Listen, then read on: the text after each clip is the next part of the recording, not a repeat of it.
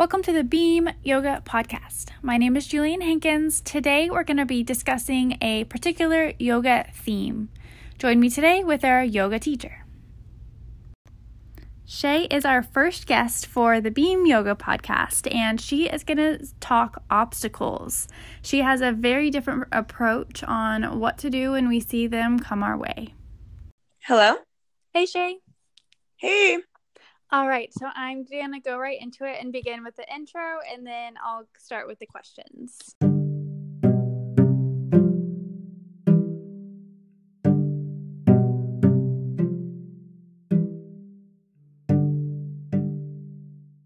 I'm here with my longtime friend and brilliant human being, Shay, known as Namashea Yoga on Instagram. Mm-hmm. So welcome to the podcast, Shay. Thank you.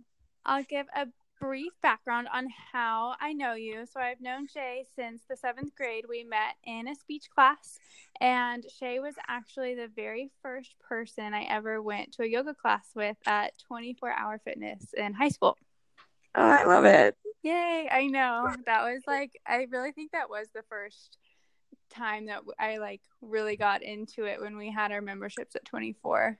Yeah. I saw that on your email and I was like, oh my goodness. Like, I had completely forgotten, not about, like I'd forgotten, like we used to go, and like that's so wild that that was the first first time. So where are you located today? I am in Austin, Texas, at my apartment in Northeast Austin. Perfect. And I know that your story and your background with getting into yoga is really deep, but I'd like for you to share your journey into yoga.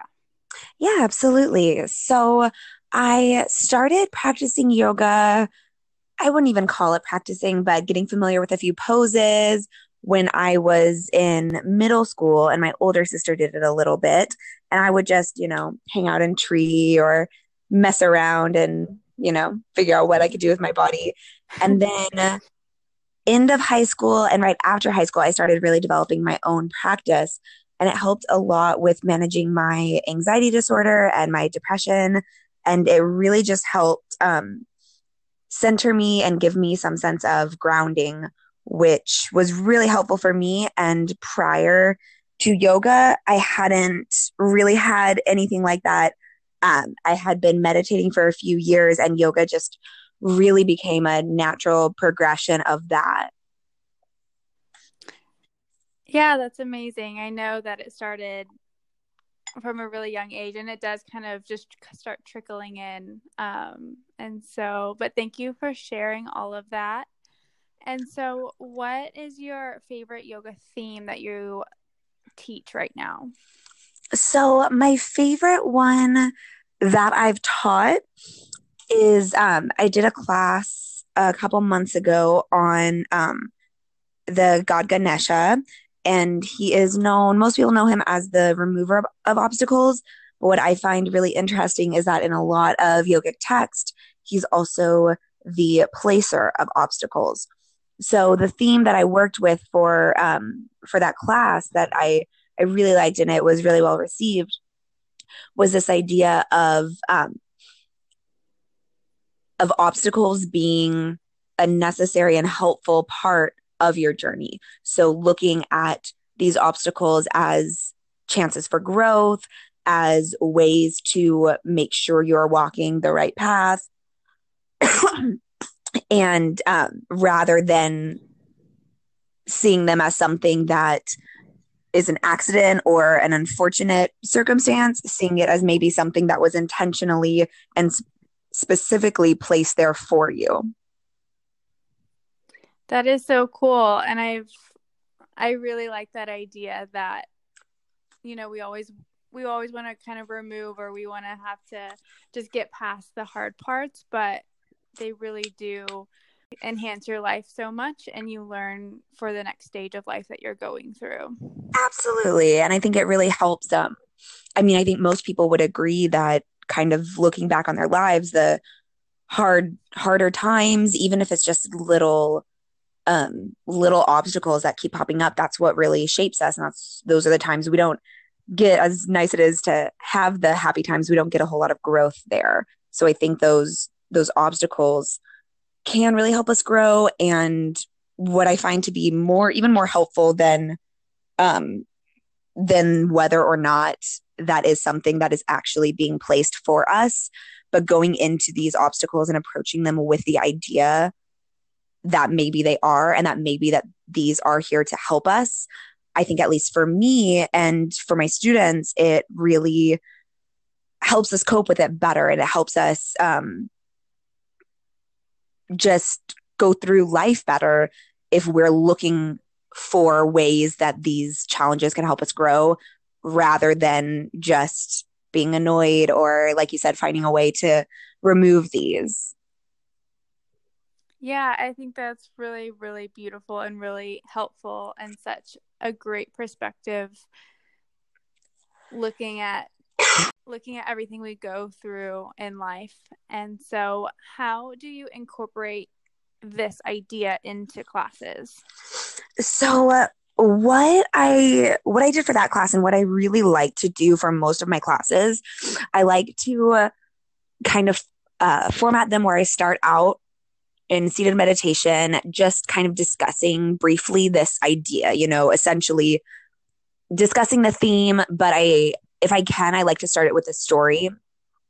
So with this example, I, I just gave a little bit of background on Ganesha. And, you know, uh, most people are familiar with the image of Ganesha, but not everyone, even in yoga classes, are going to have a lot of background on this. So I like to give a little bit of background. Um, I, with that one, I, I, introduced it with a mudra, mm-hmm. what um, my teacher calls hand yoga. Mm-hmm. And I was about to ask you, like, can you explain what that is for people who yeah, yeah, absolutely. So, um, so as my teacher says, hand yoga, I feel like is the um, most concise way to put it. But essentially, it's these little postures that you do only with your hands, the most famous being um, Anjali Mudra, or hands at prayer at your heart center, beginning and ending most yoga classes that way. But there's, you know, hundreds of mudras out there in yogic scripture. Um, and they are ways to bring these ideas into the forefront of your mind. And what I love about, about yoga in general, but specifically about mudras, is that kind of wherever you're at in the spectrum of spirituality, these are going to work for you. So, you know, if you are really into the kind of headiness and metaphysical aspect, and you believe that these postures and that this hand shape is bringing you closer to whatever goal, you know, whether it be to, to recognize these obstacles as opportunities for growth, or whether it is to, you know, become more enlightened, then that's awesome. And that's, that's going to serve you. But even if you don't really buy that, if you're just kind of like, okay, I'm just making a shape with my hand, that's okay too, because the point of mudras is not necessarily some, you know, magic spell that we're doing. It's really something that we've decided we give meaning to it. So we take this shape with our hands. We've decided this is what it means. And so when we're holding it, every time we bring our hands to this shape, it helps us, it helps trigger this thought and this intention of, hey, I'm going to, you know, channel the lessons of Ganesha. I'm going to channel that strength. I'm going to blow through my obstacles with ease. And so rather than it being a quick fix it, it's really just a way to bring our body and our mind, our intention, into one concise and streamlined effort, which really enhances our meditation practice. Yeah, that's so cool. It's just like basic psychology in terms of like a reward that you're getting for making a certain hand motion. Absolutely. Um, um, do you have any favorite mudras that you ask your students to do? Yeah, so I usually try to keep my mudras. Um, I mean, I, I do Anjali Mudra, you know, prayer hands, of course, beginning and end of, of pretty much all of my classes.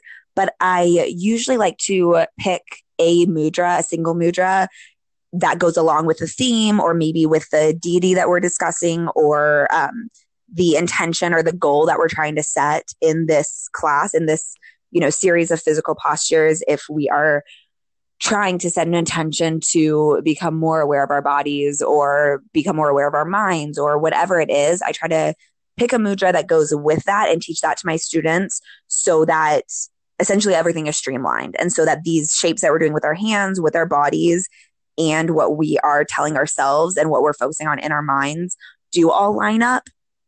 Um, I love Ganesha mudra, for example, is one that I did. Um, one that I really love uh, also is Lotus mudra. And it is a really simple one. You just put your hands together like prayer, and then you let your pinky and your thumb stay together and open up your three middle fingers so that your pinky, thumb, and the base, the bottom line of your palm are staying together, and your hands are open like a lotus. And the lotus in a lot of Eastern traditions has a lot of symbolism. It signifies this idea of um, rising from muddy circumstances. Lotuses, you know, grow out of the mud through the water and then bloom on the surface of a pond or a lake or what have you.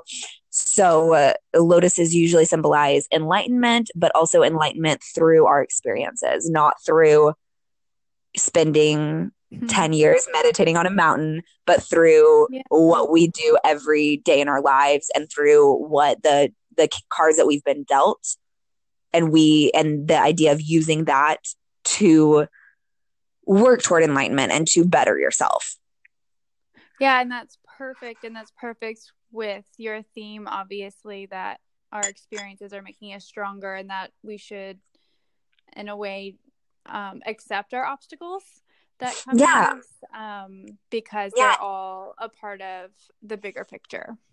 Exactly. I love that. And I, I would even take it a step further. You know, we accept these obstacles and maybe we can even learn to embrace them and, mm-hmm. you know, welcome them with open arms and not – have it be something that we're like, okay, this is going to be better for me, but something that we get excited for, you know, like how much would it change our everyday experience if anytime an obstacle shows up, we're excited to see how we handle it.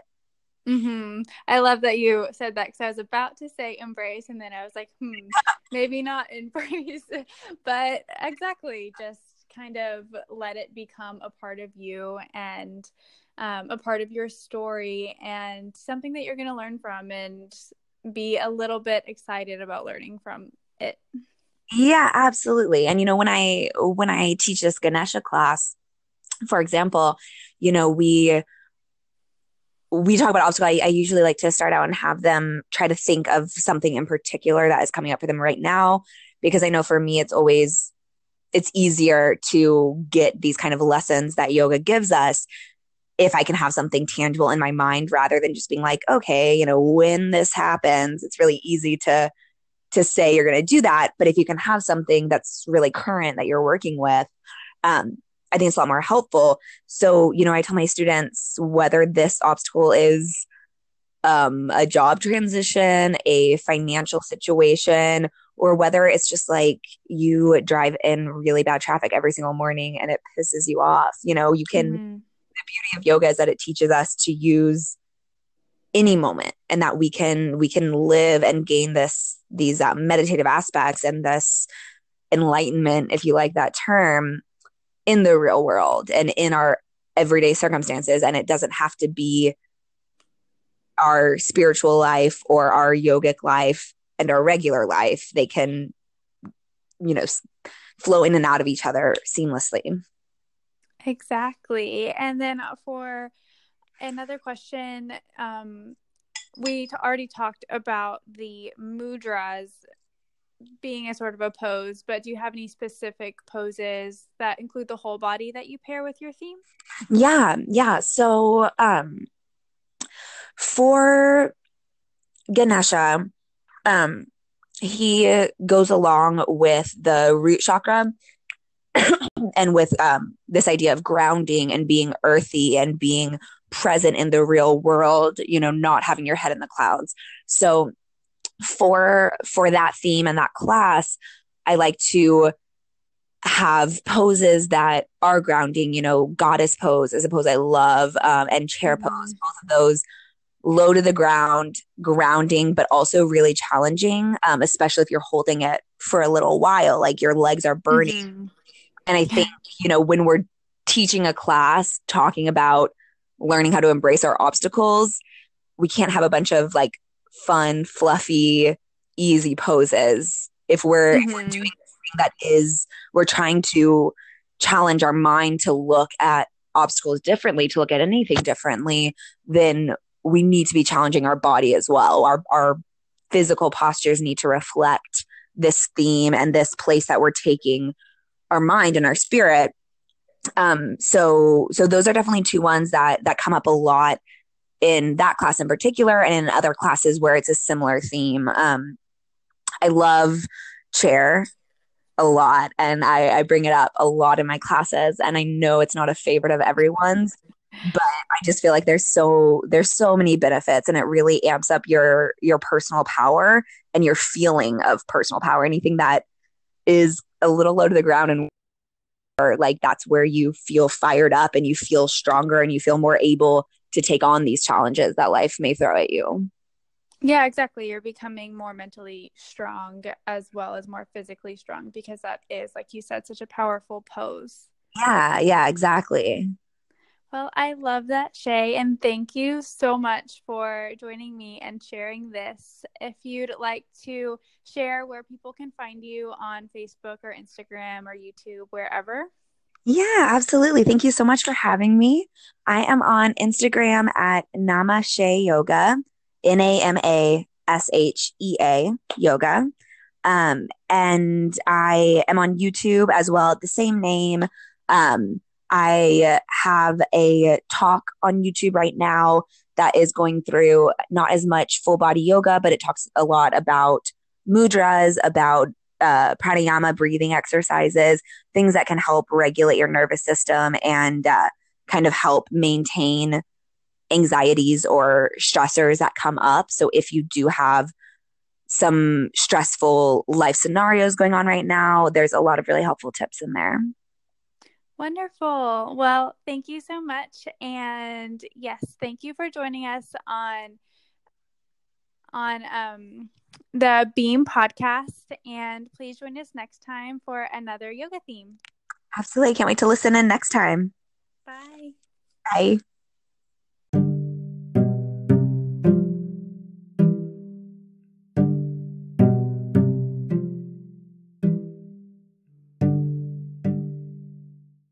Thank you for listening to the BEAM Yoga Podcast. This podcast is for both yogis and non-yogis alike. Whatever stage of the journey that you're in, I hope that you can take bits of this podcast back into your class, back into your practice, or back into your day-to-day life. Until next time.